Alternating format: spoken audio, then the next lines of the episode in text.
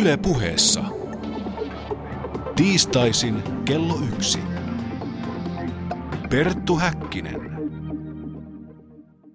Ja oikein lämmin tervehdys teille kaikille kuulijoille. Tässä on Perttu Häkkinen. Olemme juuri poistumassa Korson asemalta. Turpakeikka yhdistyksen tiedottajan Markku Naumasen kanssa. Markku, minne me olemmekaan matkalla parhaillaan? No me menemme tuonne Tuusulaan tuusnyrkkeilijöiden tiloihin, jossa sitten saadaan tätä ihan autenttista mätkettä tähän etteriin. Jos sinun pitäisi määritellä asiasta tietämättömillä kuulijoilla, että mikä turpakeikka lähtökohtaisesti on, niin miten se tekisit?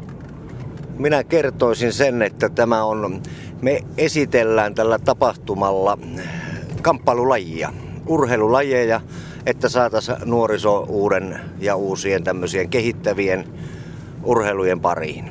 Ja myös tuo, meillähän on myös tämmöinen yhteiskunnallinen aspekti tässä olemassa, eli mehän ollaan täysin katuväkivaltaa vastaan. Me ohjeistetaan ihmiset taistelemaan ja tappelemaan sitten kehässä, eikä kadulla. Jos heittäydymme tässä psykologisointiin, niin mistä tämä ihmisen ikiaikainen halu lyödä toista päähän oikein juontaa juurensa? Kyllä jos ajatellaan historiaa, mitä esimerkiksi nyrkkeilyhistoria, niin sehän on ennen meidän ajanlaskumme alkua jo ihmiset ottivat mittaa, varsinkin miehet toisistaan. Ja silloin oli, jo, silloin oli tietysti erilaiset asiat kysymyksessä. Siellä oli tämän henkeen liittyvät ja vammautumiseen liittyvät asiat, mutta tänä päivänä hän kamppailulajit on erittäin turvallisia. Eivät pääse edes kymmenen parhaan joukkoon näissä vakuutusyhtiön tapaturmalistoilla. Eli nämä perinteisemmät jääkiekot, sählyt, jalkapallot, ne tekee eniten tapaturmia. Turpakeikan syntyhistoria, siihen liittyvä tarina on hyvin hauska. Mitä se kuuluukaan? No, tarina kertoo näin, että ravintolan, korsolaisen ravintolan baaritiskillä kaksi taksin kuljettajaa uhovat toisilleen, että kumpikaan heistä on se kovempi. Ja siinä sitten ravintoloitsija Kari Matala ja Terhi Sakara, joka ovat, molemmat ovat hallituksen jäseniä, niin aloittivat sitten suunnittelemaan tällaista tapahtumaa, että nämä pojat pääsis kokeilemaan, ottamaan miehestä mittaa ihan kehässä tuomaroinnin avulla, eli näiden ihan ammattilais, sovellettujen ammattilaissääntöjen mukaisesti. Ja siitä se lähti sitten kehittymään. Miten tämä ensimmäinen turpakeikka sitten päättyy? Kumpi voitti? en muista sitä, kumpi voitti. Mitä nämä sovelletut ammattilaissäännöt käytännössä katsoa sitten tarkoittavat? Ne tarkoittaa sitä, että ottelijan turvallisuus on otettu näissä säännöissä huomioon siten, että tuomarit on ohjeistettu lopettamaan ottelu, jos siellä on vammautumisen riski. Ja myös nämä hanskat on sitten vähän lyöntiystävällisemmät. Eli kaikin puolin otettu huomioon sitten tämä ottelijoiden turvallisuus. Ja meillä on kuitenkin nyt jo kahdeksas turpakeikka tulossa 17.5.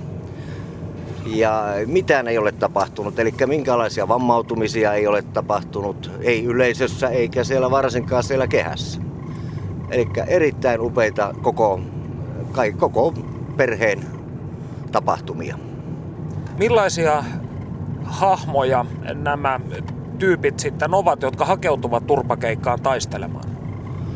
Sitä ei voi sanoa sille minkälaisia, vaan se on läpileikkaus melkein koko Suomesta. Eli siellä on yrittäjästä työttömään, siellä on 18-vuotiaasta 50 taitaa olla vanhin osanottaja ollut 58-vuotias. Eli ihan harjoittelija harjoittelijoista tuonne aktiiviharrastajiin. Eli mm, aika laaja kirjo eri, eri tasoisia ja erilaisia ottelijoita. Kun kollegani Panu Hietanevan kanssa turpakeikkaan tutustuimme, niin huomasimme, että romaaniryhmä on verrattain hyvin edustettuna tässä. Mistä tämä mahdollisesti johtuu? No todennäköisesti heidän porukassa sitten harrastetaan hyviä urheilulajeja, että he haluavat tulla näyttämään omia kykyjään sitten tuonne tuhannen silmaparin eteen. Löytyykö muita vähemmistöryhmiä turpakeikkalaisista? No meillä on ollut eri kansalaisuuksia, montaa eri kansalaisuutta ottelemassa ja niin tulee tähän seuraavaankin erilaisia eri kansalaisuuden. Me ei, me ei rajoiteta, meillä on ikään, sukupuoleen, kansallisuuteen, niillä ei ole mitään merkitystä, vaan se halu ja kyky tulla ja uskallusta tulla ottelemaan sitten näihin turpakeikkoihin. Eli kaikki Suomen kansalaiset, jotka harrastavat kamppailulajia, ovat tervetulleita. Eli ainoa vaatimus on täysi-ikäisyys ja hyvä fyysinen kunto. Kyllä, totta kai, että meidän otteluvastaava Kari Matala kuitenkin tsekkaa kaikki ottelijat, että saataisiin sitten tasaväkinen ottelutapahtuma. Ja myös meillä on lääkärin tarkastus ennen otteluita, joka viime kädessä sitten katsoo tämän tilanteen, että ottelija on kaikin tavoin mentaalisesti ja fyysisesti ottelukunnossa. Ja ensiapuryhmät normaalisti, turvallisuus ja pelastustoimi on meillä erittäin hyvässä hallinnassa juuri sen takia, että pyritään siihen, että mitään ei ikävää tapahtuisi näissä illoissa. Eli ei siellä ihan, ihan sellaiselle, joka vaan haluaa, että minä lähden nyt kokeilemaan, niin sille ei todennäköisesti löydy vastusta, koska hän on sen verran huono, että hän ei tule pärjäämään siellä. Mistä lajeista tai minkä lajien piiristä suurin osa taistelijoista ja osanottajista sitten tulee? Kyllä ne tulee lähinnä kuntonyrkkeilyn piiristä tai sitten vapaaottelijoita, jotka on harrastaneet sitä ja haluavat sitten tulla näyttämään omaa kuntoa ja kykyä ja omaa osaamistaan sitten yleisön eteen. Ja vielä yksi kysymys ennen kuin saavumme kylmään, mutta teollisella tavalla kauniiseen Tuusulaan. Niin kuinka paljon hakemuksia näihin turpakeikkoihin yleensä tulee? Nyt jos ajatellaan sitä, että joulukuussa ilmoitettiin, että seuraava turpakeikka järjestetään keväällä, niin ottelulistat oli jo vuodenvaihteessa melkein täynnä. Eli nytkin on se parikymmentä ottelua siihen seuraavaan, eli turpakeikka kasiin. Niin kysyntää on koko ajan ympäri Suomea. Kaikenlaisille eri urheilulajeille on ollut näitä niin sanottuja puulaakisarjoja vastaavaa, mutta nyrkkeilyllä tai itsepuolustuslajeille ei. Oliko tälle siis valtaisa sosiaalinen tilaus, voisiko näin sanoa? Kyllä se näin on. Eli nyt jos ajatellaan, että Suomessa on kymmeniä tuhansia kamppailulajien harrastajia, niin heillä ei ole ollut mahdollisuutta lähteä näyttämään taitojaan yleisön edessä. Ainoastaan nämä liitot on järjestänyt näitä otteluita ja kamppailulajitapahtumia, mutta joka ei ole liiton jäsen, niin sillä ei ole mitään mahdollisuutta päästä ottelemaan. Ja me on luotu tämä alusta tämmöinen foorumi, mihin kaikilla on mahdollista tulla näyttämään kykyjään. No mitä sitten liittojen ihmiset ja toimijat ovat turpakeikkaan suhtautuneet positiivisesti vai negatiivisesti? No siihen voisi sanoa kyllä ihan suoraan, että erittäin negatiivisesti, aivan kuin me vietäisi jotakin heiltä. He elää markkinatalouden ehdoilla ja me tehdään pyyteetöntä talkootyötä, ollaan voittoa tavoittelematon tapahtumajärjestäjä. Eli tämä kaikki tehdään liikkumisen ja taistelun riemusta, voisiko näin sanoa? Kyllä, eli ihan rakkaudesta lajiin. No minkä tyylistä kritiikkiä te sitten olette saaneet eri liittojen edustajilta? No en lähde erittelemään niitä kritiikkejä, mutta se jo osaltaan kuvastaa heidän asennetta, että tuomareita ei saada heidän kautta. Jos ottelija on liiton jäsen, niin hänet uhataan erottaa liitosta. Eli tämä on tätä ikävää. Ja on kysymys kuitenkin urheilusta, ihmisten harrastuksesta. Ja sieltähän voi joitain turpakeikankin nyrkkeilijöitä nousta sitten näihin liiton kilpailuihin. Tämä annetaan kaikille mahdollisuus. Onko tähän mennessä noussut vielä? En tiedä yhtään. Mutta taso siellä on monen eri tasoisia ja myös ihan tuonne kilpailuareenoille on joillakin se taso jo yltänyt. Ketkä sitten ovat antaneet myönteisintä palautetta turpakeikasta? Katsojat ja suuri yleisö. Niin tosiaan, teillähän on viime kerroilla ollut jonoa jopa ulos asti ja kaikki eivät ole mahtuneet sisäänkään, niin onko tästä tullut jo tietynlainen kulttijuttu? Positiivista palautetta siitä, että jotkut järjestää tänä päivänä ilmaisia tapahtumia, koko perheen tapahtumia. Nyt jos ajatellaan, että isä haluaisi pojalle lähteä esittelemään jotain kamppailulajia, Niin, harvalla on tänä päivänä maksaa 150 siitä, että pääsee katsomaan jotain urheilusuoritusta. Meillä on ilmainen tapahtuma ja isä voi tuoda poikansa katsomaan sitten uusia urheilulajia, että saisi innostumaan sitten kamppailulajeista. Ja täällä tämä Tuus nyrkkeilijöiden nyrkkipaja näemmä sijaitseekin. Jatkamme raporttia tuota pikaa Tuusulan nyrkkeilijöiden salilta. Yle puheessa. Tiistaisin kello yksi. Perttu Häkkinen. Olemme saapuneet nyt tänne Tuusulaan nyrkkeilyn mekkaan ja tässä on kovan näköistä ukkoa rivissä. Esittelettekö itsenne ja kerrotte vähän, miten olette tähän toimintaan mukaan päätyneet? Svartsi Roope, kotoisin Mäntyharjusta. Ja tota, niin ystävä puhuu tästä paikasta ja tulin sitten mukaan. Pitää näin kysyä, kun itse vietä kesiä Ristiinassa, niin tota, oletko yhäkin ihan vakituinen mäntyharjulainen? Kyllä, kyllä. Että ihan siellä asun pysyvästi. No siinä onkin niin kaunis paikka, että turha sieltä mihinkään lähteäkään. Kukas sinä olet? Allan Haakerit. Ja tota, kaveri, kaveri otteli viime turpakeikassa ja sitä kautta sitten tuli semmoinen ajatus itselle, että olisi kiva otella itsekin. Että, että juniorini joskus on otellut ja pari Suomen mestaruutta junioreissa. Että, että siitä se into tuli sitten. Sinulla on siis pitkä nyrkkeilyhistoria. No mä oon, mä oon aika nuorena, joskus 90-vuotiaana aloittanut ja mä oon joku 7-8 vuotta mä oon nyrkkeily. Että, että pari Suomen mestaruutta on, on nuorissa tullut. Että. Mutta nyt en ole otellut pitkään aikaa. Ja joskus semmoinen lehtileike oli kuule, että missä kysyttiin, että mitä meinaan isona tehdä.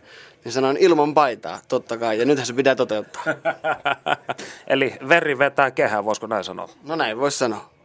Ja kuka sinä olet? Dimitri Aleksen järven päästä ja kavereiden kautta tutustunut. Ja ensimmäinen kerta sulla kanssa turpakeikassa? Joo, kyllä. Vapaa-ottelu. Mikä tässä turpakeikassa eniten viehättää? Hmm. Voisiko sanoa tällä lailla, että kun on lapsesta asti harrastanut kamppailulajeja, kun tämä ei ole mitään semmoista tappamista, että tämä on kumminkin harrastus. Ja niin kuin Allanilla ainakin veri vetää näihin kamppailulajeihin, niin se on mukavaa. Uusia ystävyyksiä tapaa ja sitä rataa. Eli ystävystytään vähän läpsimällä kehässä ja ottamalla niskalenkkiä. Kyllä, näin se voisi ilmaista. No, jos ajatellaan turpakeikkaa näin yleisesti, niin tällä siis turpakeikka kahdeksan tapahtuma, joka nyt on 17. toukokuuta, jos toimittaja väärin muista, niin on aika suuri romani edustus tässä. Niin onko tämä harvinaista suomalaisessa urheilussa ylipäätään? Ei oikeastaan. Mutta kyllä meitä aika paljon urheilee. Joka, joko, joka asiassa on jotakin. On nyrkkeilijöitä, on sulkapallon pelaajia, jotkut pelaa bilistä ja käy myös kisoissa. No oma, oma kanta on semmoinen, että ennen, ennen varmaan on ollut vähän vähemmän, mutta nykyään on ruvennut tulemaan sitten, että harrastavat romanitkin enemmän. Ja monetkin on sitten semmoisia, että vaikka ei välttämättä ottele, niin käyvät puntilla ja kumminkin jollain tavalla reenaa. Että kyllä se on niin nykypäivänä tullut aika yleiseksi, että tummatkin reenaa. Että jokainen aina jotakin, että kuka vääntää punttia, kuka nyrkkeilee ja kuka vetää vapaa joku juoksee. Että kyllä niitä on aika paljon tänä päivänä. Eli ajat ovat sinällään muuttumaan päin, voisiko näin sanoa? Hyvin pitkälle vielä joitain vuosia taaksepäin, niin romaneita ei hirveästi näkynyt suomalaisessa urheilussa, vai olenko aivan täysin väärässä? No et kyllä oikeastaan. Et sanotaan näin, että vuosikymmeniä taaksepäin, niin meillä oli yksinkertaisesti vaan niin huonosti otettiin vastaan tähän yhteiskuntaan, että meillä ei ollut mahdollisuutta. Että meidät sulettiin pois.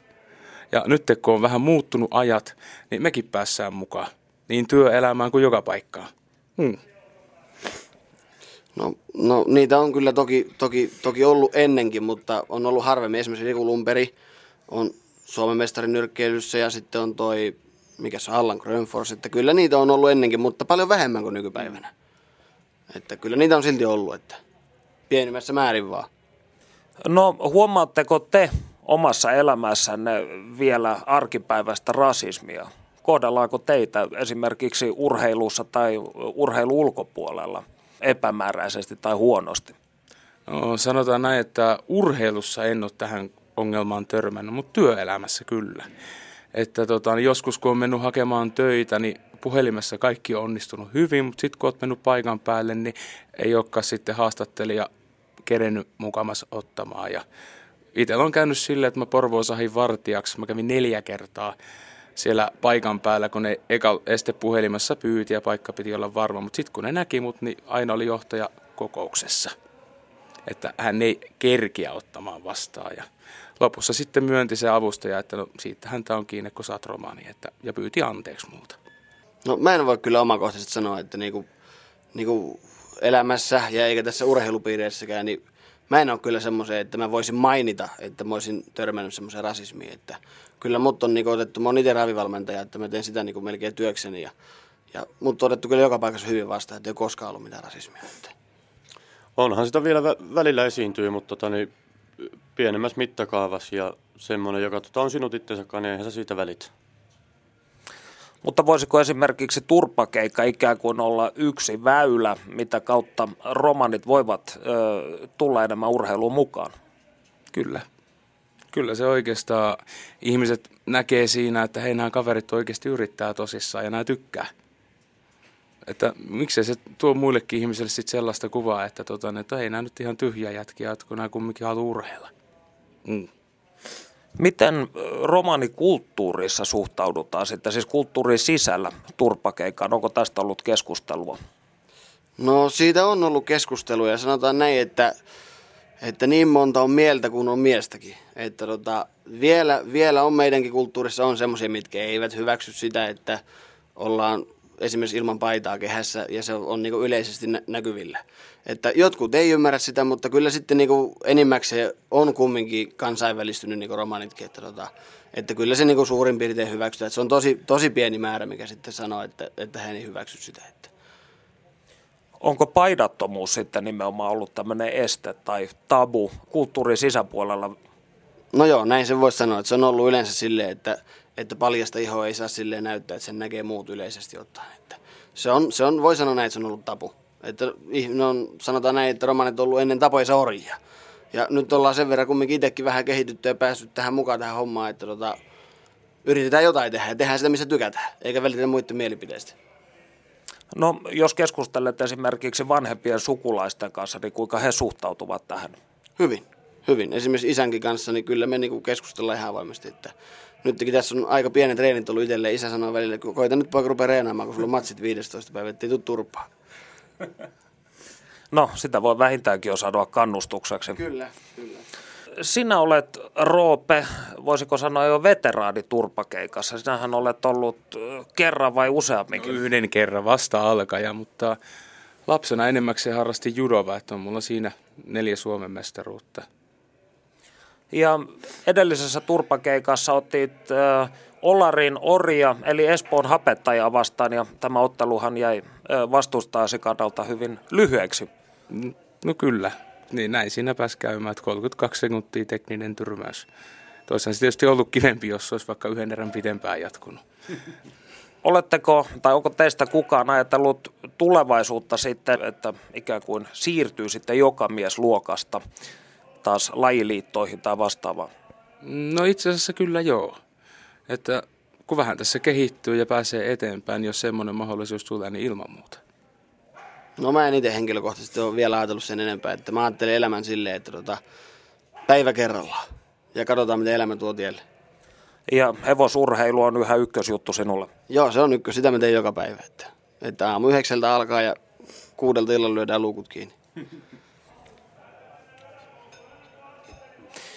No, jos teidän pitäisi, voisiko sanoa, suositella tätä tai mainostaa turpakeikkaa, niin kui, mitä te sanoisitte?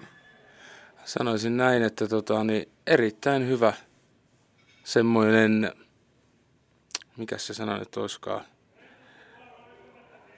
ajanviettohomma. Ur- harrastus siinä, missä muutkin. Tapaa uusia ystäviä ja näin poispäin. Muistako väärin vai oletko ollut myös politiikassa mukana? Kyllä, kyllä olen ollut. Että olin viime kunnallisvaaleissa demareissa ehdokkaana. Parista äänestä jäi kiinni, etten päässyt sitten kumminkaan puolueeseen. Onko Mäntyharjun alueella muuten paljon romaneita politiikassa mukana? Öö, ei oikeastaan. Se on niin pieni paikka ja meitä ei siellä kumminkaan hirveästi asu Mäntyharjussa. Eli olet vähän tällainen eri lajien esitaistelija yhteiskunnassa, voisiko näin sanoa? No ehkä, ehkä näin. No miten toisenaan kuulee puhuttavan eri romaniperheiden välisistä ristiriidoista, niin onko tämä enemmän menneisyyttä vai vielä nykypäivää? No voisi sanoa, että enemmänkin menneisyyttä. Että aika, aika harvoin semmoista enää nykyään. Tietysti joissain, joissain perheissä voi olla, mutta aika vähän sitä on enää. Että ei juuri ollenkaan. Voisiko tällaisetkin erimielisyydet kenties tulevaisuudessa niin hoitaa kehässä tällä tavalla sivistyneesti? Olisiko tässä myös sellaisen mahdollisuutta? Sitä en osaa sanoa. Se on semmoinen asia, että, tota, että, että miten se nyt sanoisi? Mä en usko, että siihen monikaan lähtee siihen kehähommaan. Että tota, kyllä se kysyy kumminkin kanttia sekin, että sinne lähdetään. Puheita on paljon, mutta tekoja olla pitää. Ja näin puhuivat siis Dimitri Algren, Roope Schwarz ja Allan Hagert. Kuten ohjelmassa aiemmin mainittiinkin, ei turpakeikkailuun olla suhtauduttu lajiliitoissa mitenkään riemusta kiljuen. Kuunnellaanpa, mitä joka mies luokasta vapautteluliitossa tuumataan. Ole hyvä, Panu Hietaneva. Yle puheessa. Tiistaisin kello yksi. Perttu Häkkinen.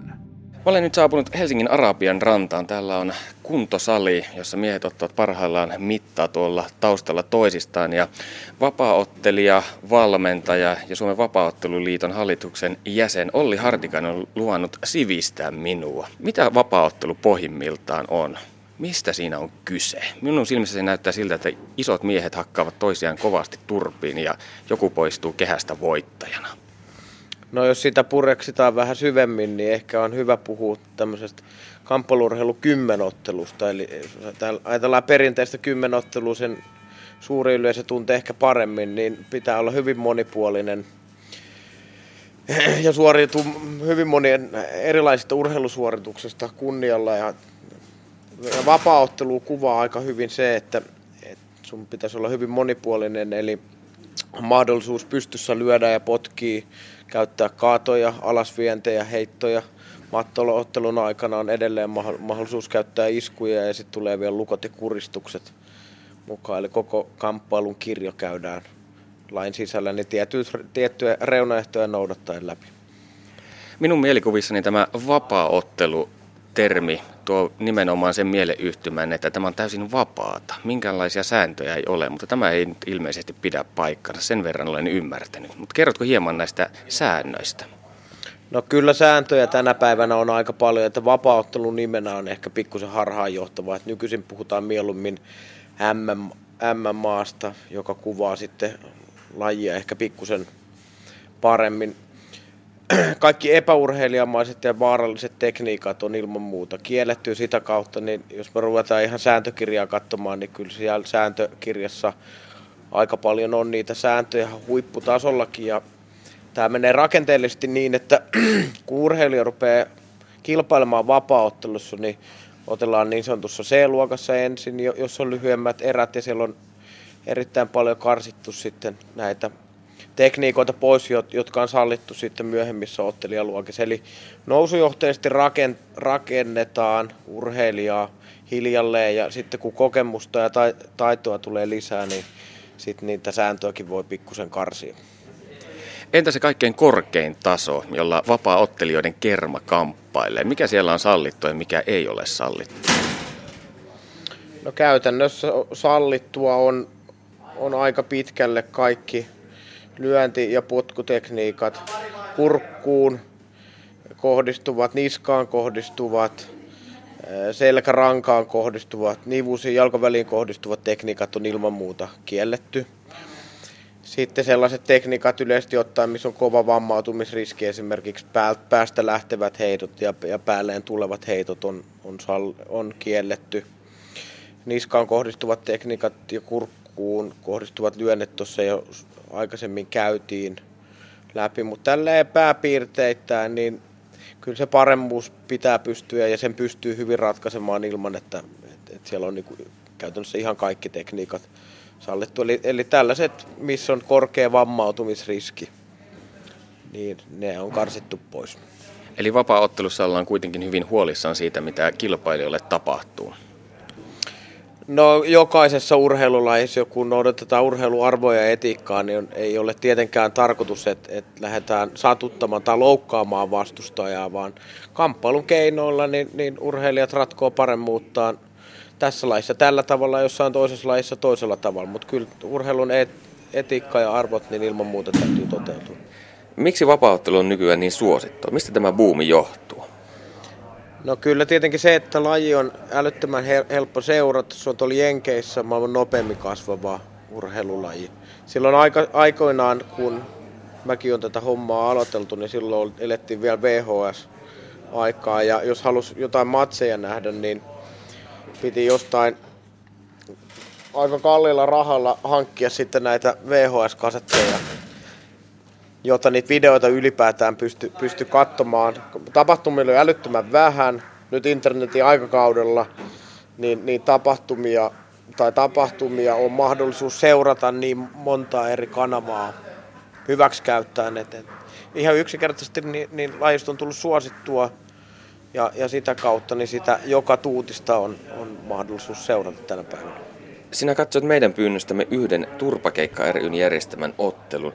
Millaisia ajatuksia se herätti? Miltä se touhu näytti? No ei se nyt ehkä mulla henkilökohtaisesti ja mun henkilökohtainen mielipide, niin ei se nyt hirveitä riemunkiljahduksia kyllä tietenkään tuonne raflaava nimikään nyt sitten herätä ja, ja ylipäätään joka miesluokka täyskontaktiurheilu, niin ne ei oikein sovi mun mielestä kovin hyvin keskenään ne kaksi urheilijaa, jotka siinä ottelivat keskenään, niin ei välttämättä näyttänyt fyysiseltä ominaisuuksiltaan sellaisilta että, ja taitotasoltaan sellaisilta, että minä heidän kummankaan valmentajana olisi, olisi päästänyt heitä täyskontaktikehään. Onko kamppailulajien suuressa kirjassa kuitenkin tilaa tällaiselle jokamiesluokan kamppailulajille? No lajiliiton näkökulmasta niin meillä on käytännössä hyvin rajalliset keinot rajoittaa tätä. Meillä on ihan selkeät sanktiot siinä, että jos Suomen vapaaotteluliiton alla olevat urheilijat, eli jäsenseurojen urheilijat osallistuu tämän tyyppiseen toimintaan kuin turpakeikka tai, tai vastaava, niin silloin ei ole liiton, asio, liiton kilpailuihin ei ole mitään asiaa. Lähinnä mä oon huolissani siitä negatiivisesta julkisuudesta, joka, jonka tämän tyyppiset tapahtumat antaa, että ikään kuin kuka tahansa, missä tahansa kunnossa voi osallistua tämän tyyppisiin urheilukilpailuihin. Että mä en sano, että laji on vaarallista, mutta se vaatii sitä, että, että laji on harjoitellut, jotta pystyy ottelemaan turvallisesti. että jos käytetään tätä jotain muuta lajia, verrataan tähän, niin suurmäistä mäkihyppy harjoittelematta on erittäin vaarallista – ja ihan samalla tavalla, jos täyskontakti kehään nousee harjoittelematta ja on, on hyvä urheilija vastassa, niin ei se nyt, ei nyt tarvitse olla mitään kristallipalloa, kun miettii, että mitä siinä käy, ei siinä hirveän hyvin käy.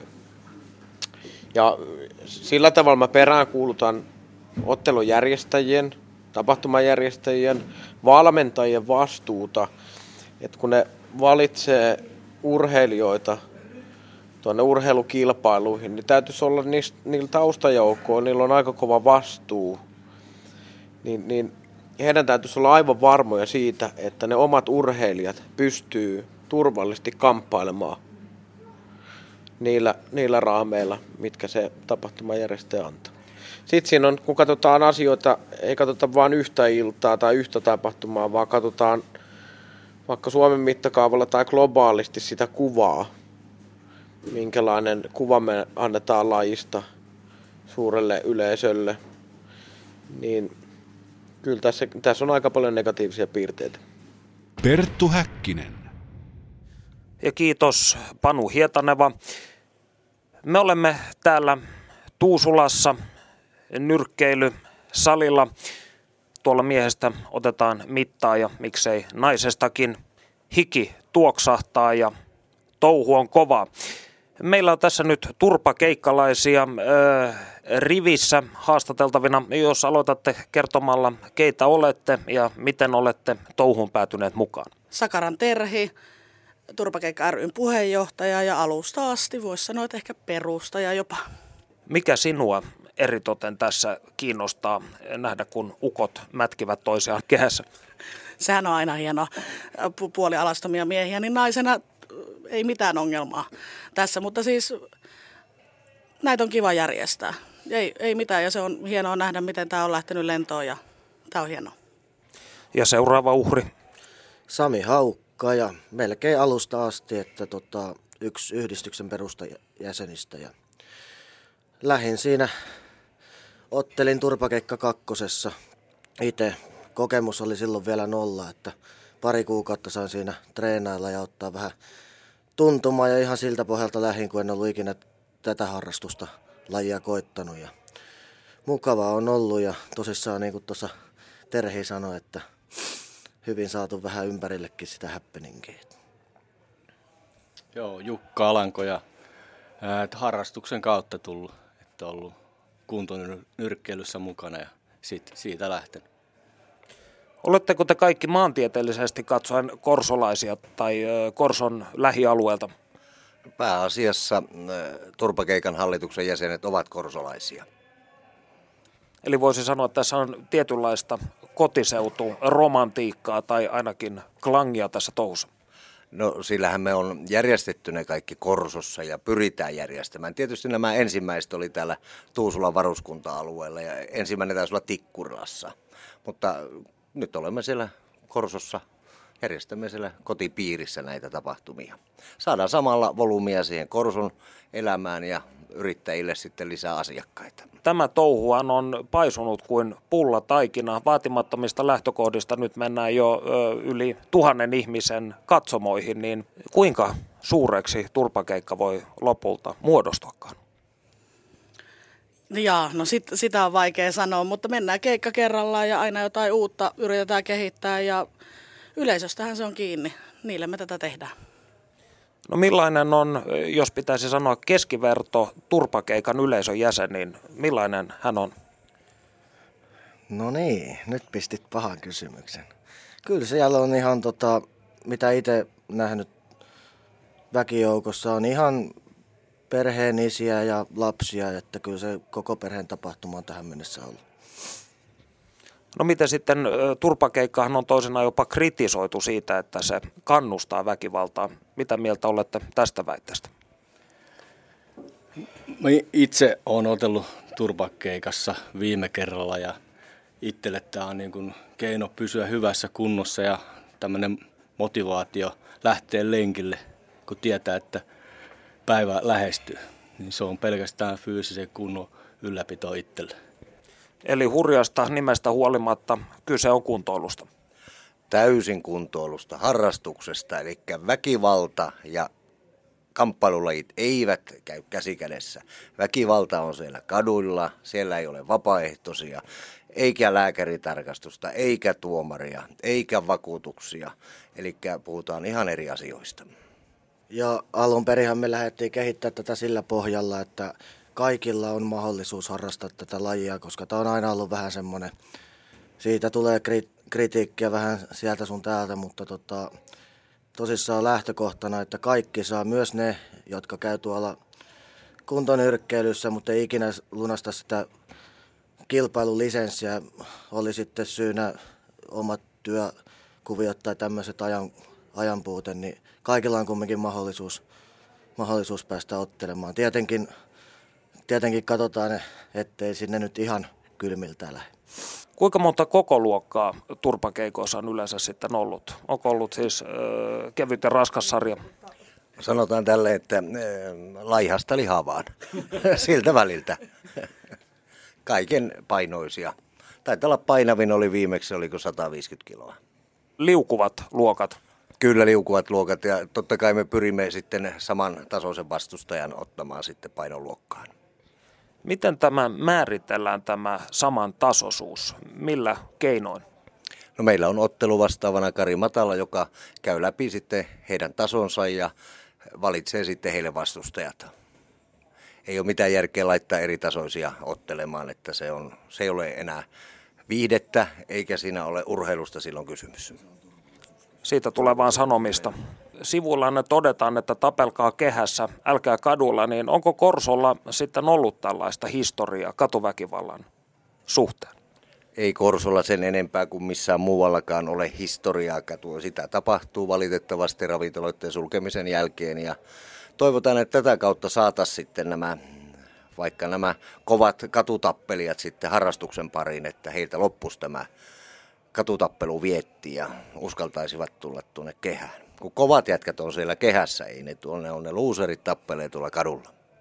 No onko moni turpakeikassa otellut kertonut olleensa ennen katutappelia sitten hakeutuneensa näihin, voisiko sanoa, hyväksyttävämpiin muotoihin tässä fyysisessä itseilmaisussa, jos niin sanotaan?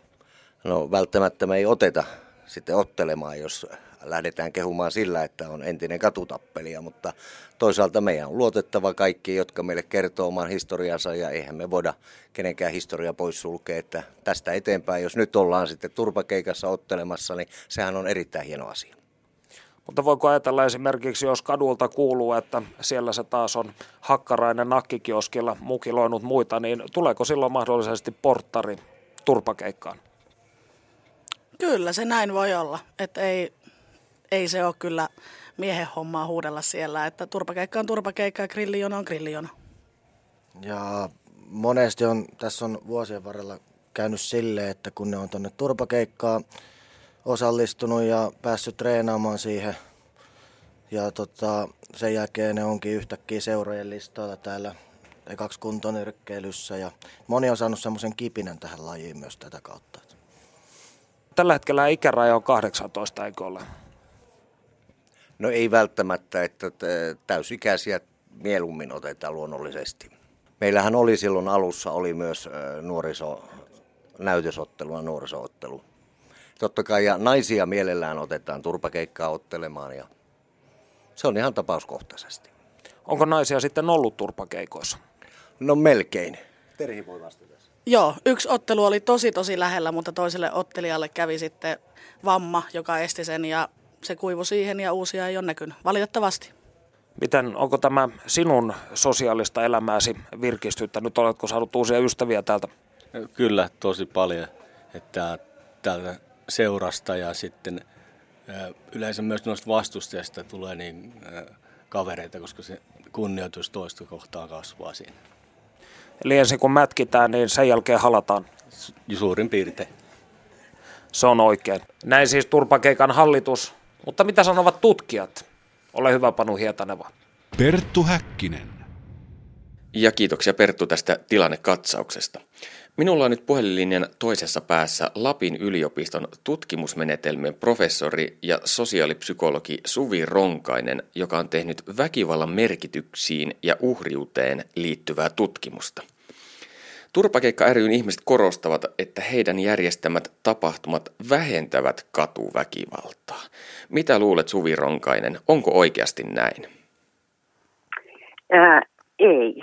Ei, se ei ole millään lailla loogista eikä millään lailla niin kuin todenmukainenkaan väite.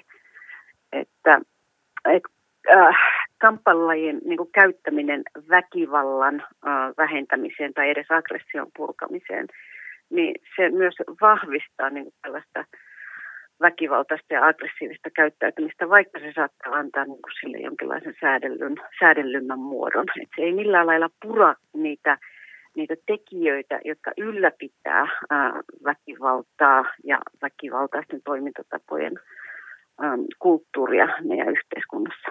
Mä itse ajattelen tai itse kuulen tuon väitteen samankaltaisena väitteenä kuin millä perustellaan sitä, että meillä pitäisi olla bordelleita tai kaupallista seksiä, jotta raiskausten ja seksuaalisen hyväksikäytön määrä vähenisi. Sen taustalla on semmoinen ajattelu, että seksi tai tässä yhteydessä väkivalta, niin se on ikään kuin tällainen ihmisessä oleva luonnonvoima, joka patoutuu ja se pitää purkaa. Mutta tällainen näin ei ole, edes seksuaalisuus ei ole ihmisessä oleva luonnonvoima, joka, joka tota, vaatii tällaista purkamista.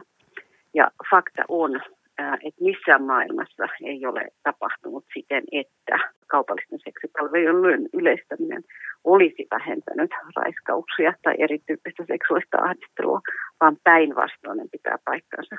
Eli kysymys on sellaisen ruumiin käytön kulttuurin rakentumisesta ja vahvistamisesta yhteiskuntaan.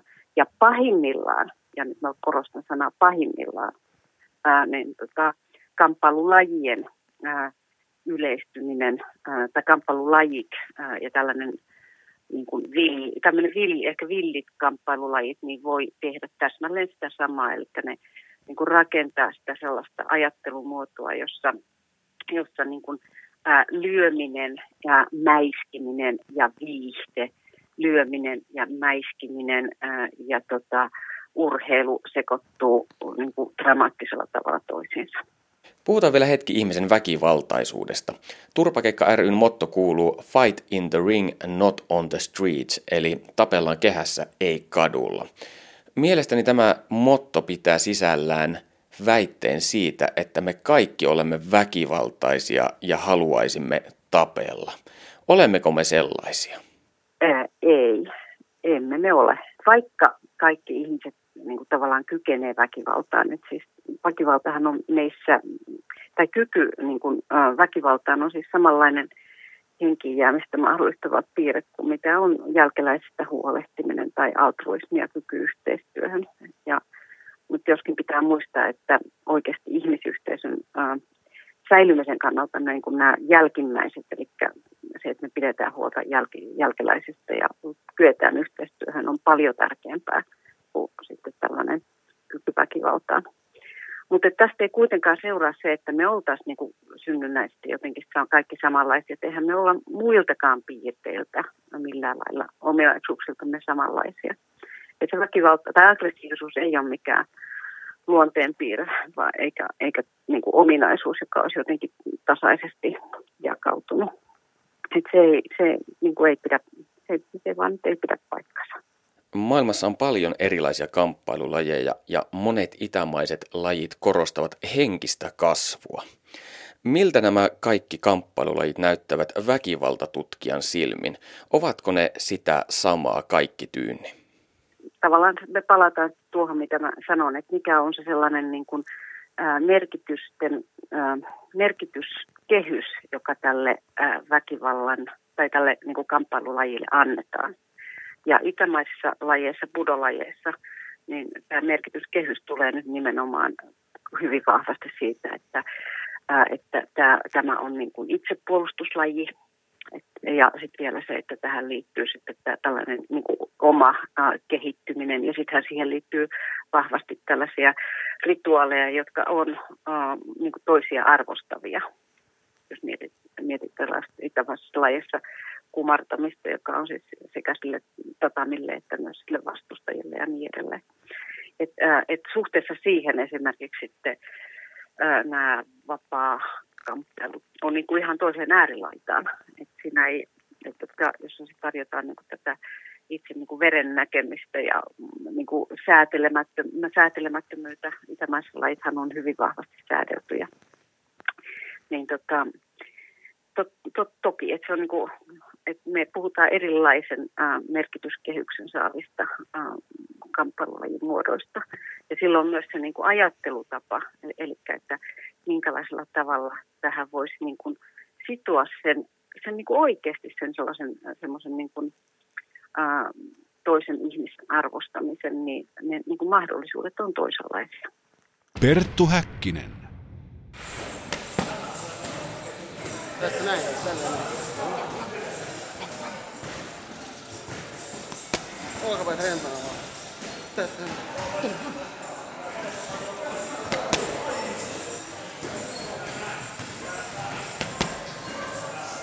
Maassa. Maassa. No mitä sitten, jos mietitään nuorempia kundeja, joilla on enemmän testosteronia ja halua näyttää sitä, niin luuletko, että tämä on hyvä keino purkaa paineita? Turpakeikka. Niin. Ehdottomasti on.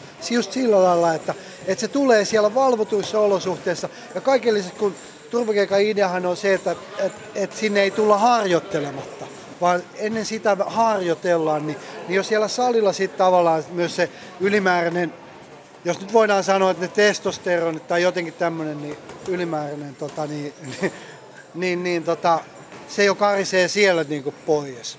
Silleen. Ja turvakeikka on ehdottomasti se, että, että turvallisissa olosuhteissa, valvotuissa olosuhteissa saa vähän katsoa. Jos nyt voi sanoa näin, että kumpi on kumpi. Niin, omia rajoja. Omia rajoja, siis kamppailuurheilu kokonaisuudessa on omien rajojen etsimistä. Ehdottomasti se on sitä. Ja se on turvallista kaikille lisäksi. Vaikka siinä lyödään miestä, tai sitten kamppailu MMA tai näin vapauttelu, niin, niin siinä sat, voi sattua vahinkoja. Mutta niinhän sattuu meille myös jääkiekot, jalkapallot ja tenniksessä. Mm. Eli joskus tulevaisuudessa, kun lapsesi ovat täysi-ikäisiä ja sanovat, faija, faija, mekin haluamme turpakeikkaa, niin sinä sanot, sen kun menette vaan. Joo, kyllä se niin on periaatteessa, että sä tavallaan laitat mut pahaan tilanteeseen silleen, että mitä mä sanon. Eli siitä, että joo, että jos mun lapset alkaa harrastaa kamppailuurheilua, en mä sitä kiellä heiltä. Vaan kyllä se on niinku, mä oon itse saanut niinku nyrkkeilystä ja kamppailusta. Mä oon siellä niin, niin ison kaveripiiri ja sitten turbakeikasta. Ennen turbakeikkaa en mä tätäkään tuntenut silleen ja nyt me sanotaan toisillemme terve ja et silleen nämä on niinku tuttuja se turbakeikka. Et se tuo, se tuo lisää hyviä ystäviä ehdottomasti ja semmosia, että apuakin voi melkein aina pyytää, kun vaan tarvitsee. Ehdottomasti turbakeikka on. Kannatan turbakeikkaa ihmiselle, joka haluaa itsensä hyvään kuntoon ja haluaa itsensä niin kuin vähän koittaa rajoja. Niin turvakeikassa turvallisesti pystyy koittamaan niitä rajoja. Asia selvä. Kiitos. Kiitos. Ja täällä otetaan vielä muutama kysymys ennen kuin herrat suutaavat kotimatkalle. Oletko sinä lähdössä Roope tänään vielä Mäntyharjulla? En, huomenna vasta. Huomenna takaisin päin kotiin. No mitä, mitä teet silloin, kun et suunnittele seuraavaa turpakeikkaa? No mä harrastan laulamista. Että mä oon tota, niin, 13 vuoden ikäisestä asti käynyt laulutunneilla ja nyt tänä vuonna tähtään tangomarkkinoille. Onnea matkaan. Saako kysyä, kuka on suuri innoittajasi? Ää, voisiko sanoa näin, että Olavi Virta, Reijo Taipale ja mummoissa unohtamatta Dingova mutta pääasiallisesti nämä vanhan liiton ukot. Kyllä. Ja muus muutakin kuin iskelmämusiikki, eli Duma on aika kova eri tuomarinurmia. No, mitä sinä teet silloin, kun et suunnittele seuraavaa turpakeikkaa tai treenaa? Normaali hommia, peltihommia. Kuinka paljon turpakeikka ja kamppailulajit ja vastaavat vievät aikaasi sitten? Ei hirveästikään. Vapaa, vapaa-ajalla joskus. Kiva se, enemmän seuraan kuin harrasta. Mikä on suosikkilaji? Vapauttelu. Aika paljon mistä vaan. Yleensä niin nämä peruslajit judo, karate, taekwondo, nyrkkeily, potkunyrkkeily tai nyrkkeily. Että näistä kategorioista oikeastaan. Mm. Eli mä harrastin tota, niin, noin 7-8 vuotta judoa. Mä oon nuorissa nelinkertainen Suomen mestari. 16 vanhana olin SMissä avoimessa sarjassa aikuisia vastaan niin toinen. Johtuen kun mä olin niin iso painoinen, painoin silloin jo 160, niin mut laitettiin aikuisten avoimeen. Paljonko elopainoa tällä hetkellä, kun menet, nouset tuonne turpakeikan lavalle? Ää, tällä hetkellä paino 150, tavoitus on 140. Olitko viime kerralla isokokoisin jörrikkä siellä lauteilla? No en ehkä ihan, mutta sanotaan näin, että ehkä toisiksi isokokoisin. No niin, onnea vaan seuraavaan turpakeikkaan. Kiitos. Ja Allan, tässä ennen kotiin lähtöä, niin saako vielä yhden kysymyksen esittää? Joo, kerro vaan. Kumpi on jännittävämpää sitten, turpakeikkailu vai hevosurheilu? No, en mä osaa sanoa. Varmaan aika lähellä ne on, ne on kumpikin niin lähellä mun sydäntä, että en mä tiedä, että jännittääkö kumpikaan niin hirveästi. siinä on, siinä on se tavallinen oma viehätys, että ei nyt kumminkaan semmoista mitään ylireagointia, että se on semmoinen kiva kipinä sydämessä, kumpikin, kummassakin laissa. Kiitos. Kiitos. Ole hyvä Panu Hietaneva. Perttu Häkkinen. Ja kiitoksia Pertulle. Tällä kertaa minun ääneni kuuluu Pohjois-Helsingistä, jonne matkustin tapaamaan Unto Jääpuroa. Jääpuro on Suomen romaaniyhdistyksen entinen varapuheenjohtaja, mutta hänellä on myös takanaan viiden vuosikymmenen ura nyrkkeilyvalmentajana. Aloitit nyrkkeilyn 1950-luvulla. Kuinka romaanit suhtautuivat tuolloin nyrkkeilyyn? täytyy sanoa kyllä ihan puhtaalla omantunnelta. Romaanit pitää erittäin suuressa arvossa nyrkkeilyä, erittäin suuressa arvossa ja monta hyvää romanen nyrkkeilijää onkin, onkin tota, löytyy, löytyy tuolta luettelosta ja muistilukirjoituksilla kaivaa, niin mainitaan nyt tässä muutama nimi, niin kuin Henry Valerus oli aikanaan, oli Tuokolan teräksestä, oli hyvä tekninen nyrkkeilijä. Ja sitten tämmöinen ammattinyrkkeily, mikä meni sitten, oli amatöörinen kanssa Leif Keiski, mikä vaikutti Ruotsissa. Ja sitten, sitten tota, Mikkelissä, en muista etunemen, mutta Haakertin poika oli, oli tota, siellä erittäin hyvä. Ja Riku Lumberi Lappeenrannasta ja kyllä näitä paljon on ollut, ollut tota, näitä romanin nyrkkeilijöitä. Se on tota, erittäin suuressa arvossa romanit pitää nyrkkeilijöitä. Mistä se johtuu? Miksi romaanit pitävät niin paljon nyrkkeilystä? No ainakin minun oma mielipiteeni on se, että, että siinä olet sinä yksin, yksin vasta, vastassa sitä toista, että sä et voi siirtää tämä vastuu kenellekään toiselle, kun sä oot itse vastuusta, kuinka se ottelu menee, kuinka sä pärjäät siinä ja näin. Mutta jos sä pelaat jalkapalloa esimerkiksi tai jotain muuta joukkue, joukkuepeliä, niin sä voit aina sen vastuun siirtää seuraavalle, jos et sun oma taito tai joku vastaava edes siihen puuttuu sitten, niin sä voit sen vastuun siirtää aina toiselle. Mutta nyrkkeilyssä et voi siirtää kellekään muille. Sä olet sinä ja kaveri ja kehätuomari siinä kehässä. Eli selitys löytyy ikään kuin siitä, että nyrkkeily on yksilölaji. Aivan, se on yksilölaji ja se on minusta erittäin hienoa se, että kun mennään kehään, niin kumpikin tietysti haluaa sitä voittoa ja, ja se, että sitä otellaan, otellaan tota ihan viimeiseen hengenvetoon asti voitosta. Mutta sen jälkeen, mikä on erittäin hieno, ollaan niin kuin mitä tapahtunutkaan, siinä kätellään toisiamme ihan täysin puhtain sydämin ja mielin ja onnitellaan sitä vastustajaa. Että se, se on tota minusta se kaiken A ja O siinä, että ei siinä erota vihamiehinä, vaan ollaan kaverat edelleen ja kehän ulkopuolella yhtä hyvin kuin kehään mennessäkin. Tässä haastattelussa on mainittu nimeltä muutama menestynyt romaaninyrkkeilijä, mutta yleisesti ottaen romaaneita on varsin vähän urheilun huipulla. Mistä tämä johtuu? Niin, no tässä nyt tulee just tämä äh, häveliäisyysasia esille voimakkaasti, tota, että et yleensä sanotaan näin, näin tota, että jos, jos tota, yleensä romani on esimerkiksi nyrkkeile, nyrkkeilemässäkin, niin ei, ei sinne sitten niin mene, mene tota, sen matsin aikana, tarkoitan ottelun aikana sitten kun tämä on kehässä, niin sinne sitä niin kuin, tavallaan annetaan sen henkilön olla siellä rauhassa sitten, oli se sitten pyörän, polkupyörän selässä kilpailumielessä tai painimassa tai jotain muuta, niin kyllä ne annetaan ihan, ihan rauhassa. Mä itse kun olin, olin tota tuomarihommissakin, niin mä en koskaan mennyt sinne punnitukseen, kun jos siellä oli joku romanipoika, niin en koskaan mennyt siihen, siihen punnitustilaisuuteen. Ja minusta se pelasi erittäin hyvin, että se oli niin kuin ymmärrystä puoli ja toisi. Kerrotko hieman lisää näistä häveliäisyysasioista, jotka voisivat vaikuttaa esimerkiksi nuoren nyrkkeilijän uraan? No se on juuri se, se, että nuori poika tulee salille, semmoinen kymmenenvuotinen poika tulee salille, niin siltä ei siis vaaditakaan mitään, mitään tota romani tapoja ja kulttuuriin liittyviä asioita. Mutta sitten kun se poika alkaa tulla vanhemmaksi, olisi sitten poika tai tyttö, sama koskee kumpaakin, niin tota, silloin, silloin tota, iän tullessa sitten kuvio mukaan, niin silloin sitten alkaa myöskin tämä harrastus jäämään pois.